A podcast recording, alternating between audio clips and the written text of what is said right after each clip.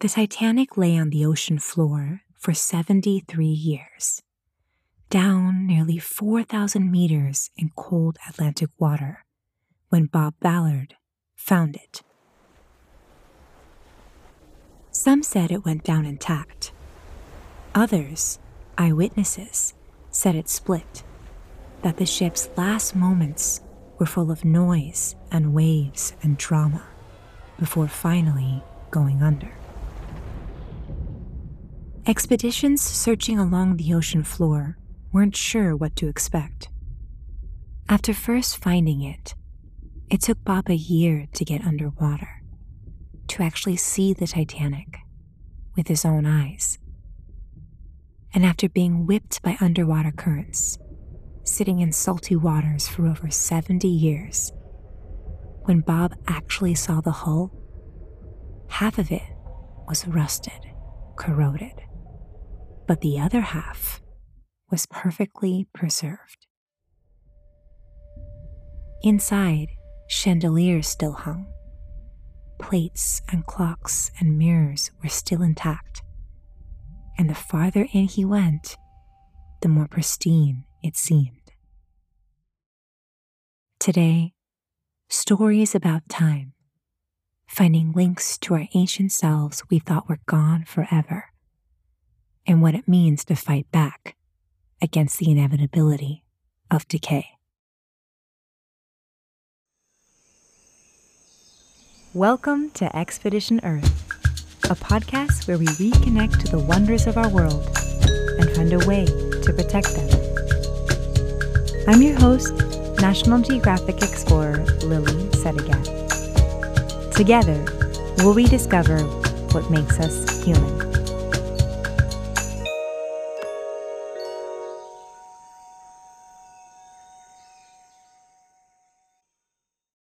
There's more history in the deep sea than all the museums of the world combined. This is Bob Ballard. Uh, the UN estimates that there are over 3 million shipwrecks. I have found more ancient shipwrecks in the deep sea than any human on Earth. And I found 55. And we have another 3 million, whatever the number is. So that the opportunity to find all these lost chapters of human history and rewrite history is waiting for the next generation. Bob is many things explorer, educator, author, TV producer, scientist, U.S. naval officer, humanitarian.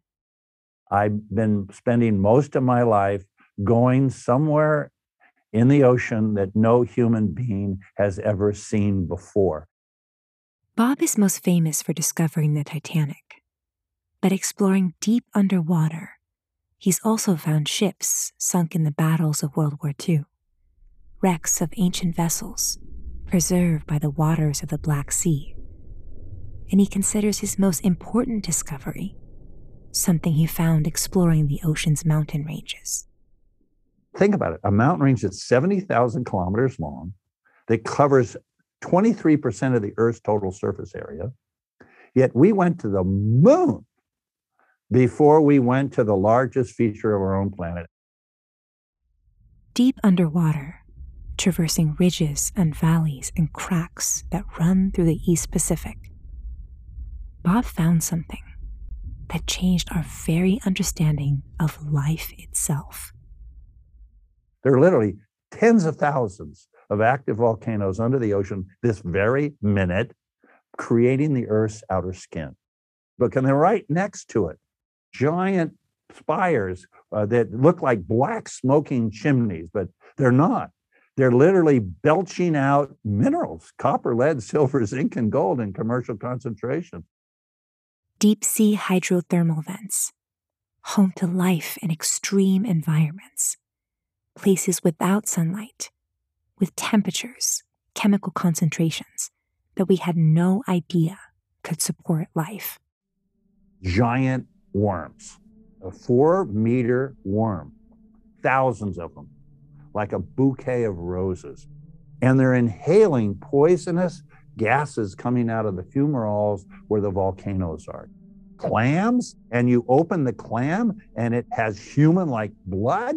And then I find that its entire body, in the same case of the worms, is full of a bacterium called an extremophile, a creature that's taken over the internal organs of these other creatures in a symbiotic relationship, not parasitic. To that point, we didn't fully understand the chemistry of the ocean. And the discovery even changed ideas about the origin of life on planet Earth. For the first time, we balanced all the equations and rewrote the chemistry books. When Bob and I sat down to talk, I asked where his passion for the water began. And I didn't realize he fell in love with the same ocean I did in my hometown of San Diego, California. So, when you were growing up in San Diego and you saw the Pacific Ocean for the first time, do you remember that feeling, what you saw, what it felt like? Oh, salt air, the smell of salt air, plus the smell of the giant seaweed, the kelp that comes ashore. I also fell in love with the tidal pools. Tide pools are these kaleidoscopic pockets of life. When the tide comes in, it covers rocks along the shore. And when it withdraws, it leaves pools of salt water. Hundreds of mini aquariums with starfish, flower like sea anemones, crabs scuttling for cover among the rock. You know, it, it was amazing introduction to the changing face of the sea that just kept going into deeper and deeper and deeper. As we talked, he also brought up changes that he's seen. Like all of us, we thought the earth, we could take all we wanted that it was boundless. Remember, I was born six months after World War II began. I've watched just farmland turning into houses, forests being cut down. One in particular stood out to me Mission Bay, a waterway used primarily for recreation, where I would almost never see wildlife. But it looked much different when Bob lived in Southern California.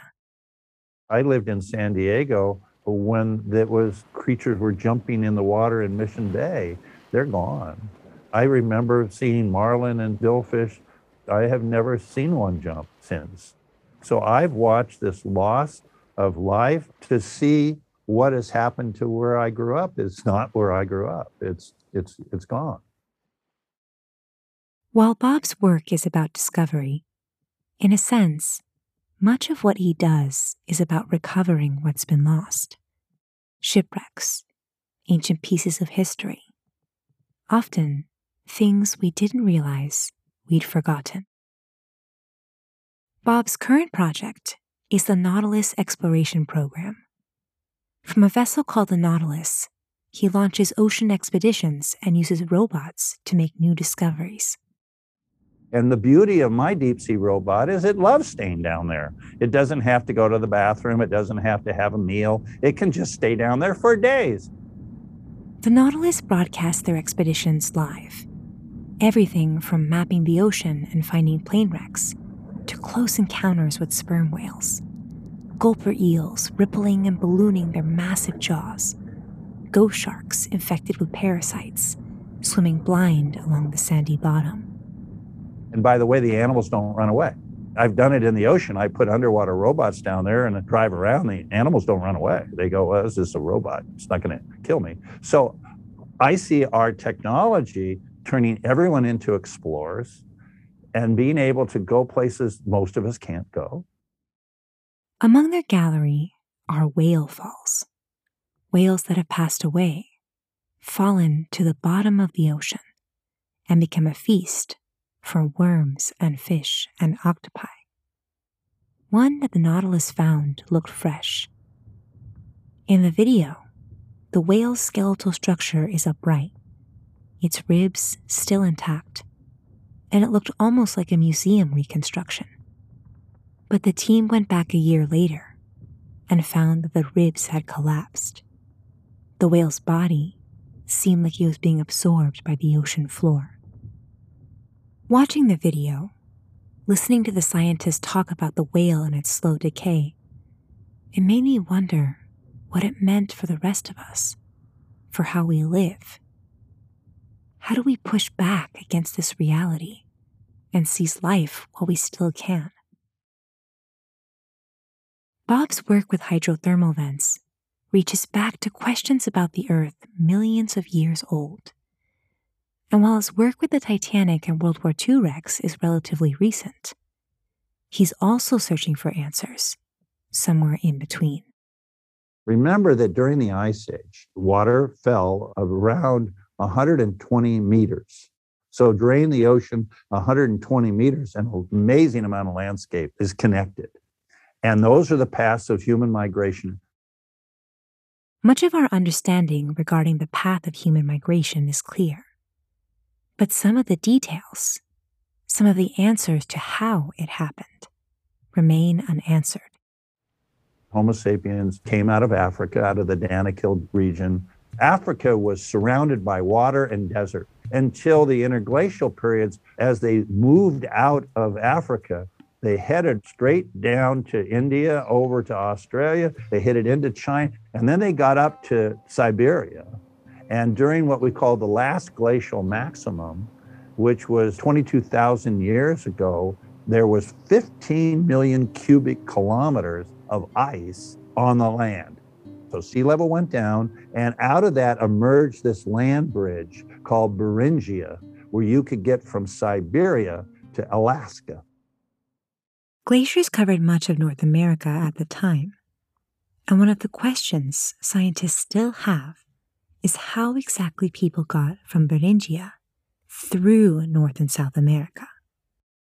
One theory suggests that there was an inland route through North America. Another suggests that people followed the coastline. Sea levels were lower at the time, so ancient migration routes would now be underwater. And I proposed that they went along the shoreline. There are caves, and there are caves at six levels, and this is all over the world. During that 22,000 years, sea level stopped six times. They were called still stands, and during them, they made caves. And I have gone out and proved that there are caves at all six still stands. And we found one that we just explored a few weeks ago. We were off Southern California on a cave that was at 70 meters when sea level was about 12,000 years ago. And we went in and we sampled the sediments and found human DNA. The discovery could have huge impacts on our understanding of history, not only filling in detail for human migration patterns, but opening up the door for exploration in underwater caves that could hold a wealth of untold knowledge. We are at a critical moment in human history. I'm not worried about the earth being around for billions of years. I'm not worried about life being around for billions of years.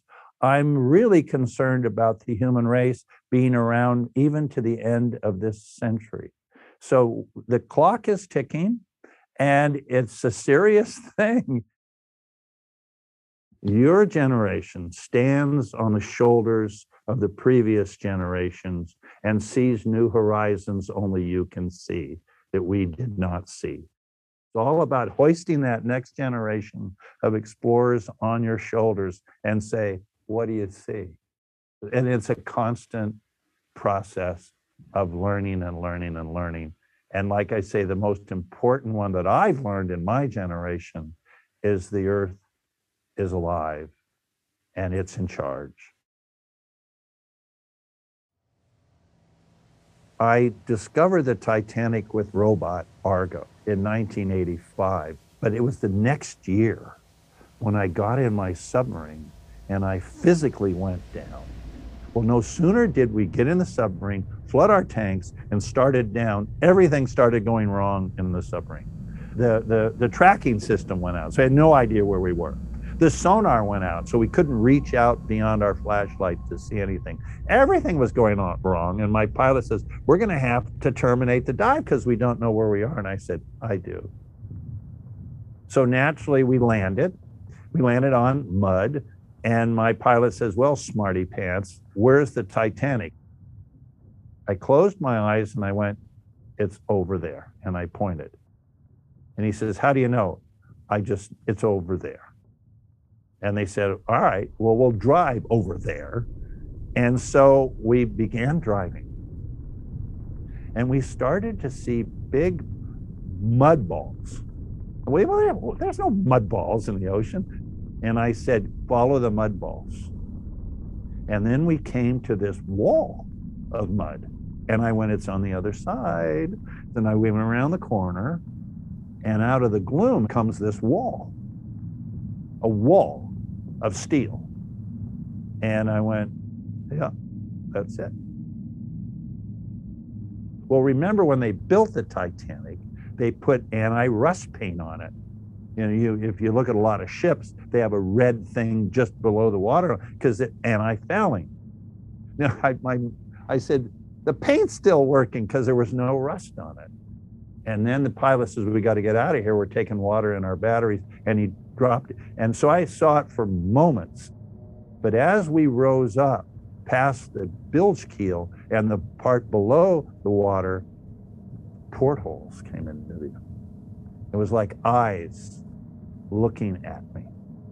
And these eyes, our spotlights from the sub, our flashlight, were bouncing off of the windows.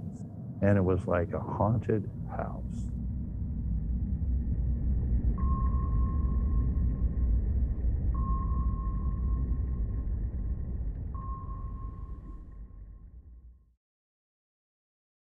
This podcast is brought to you by Cable TV.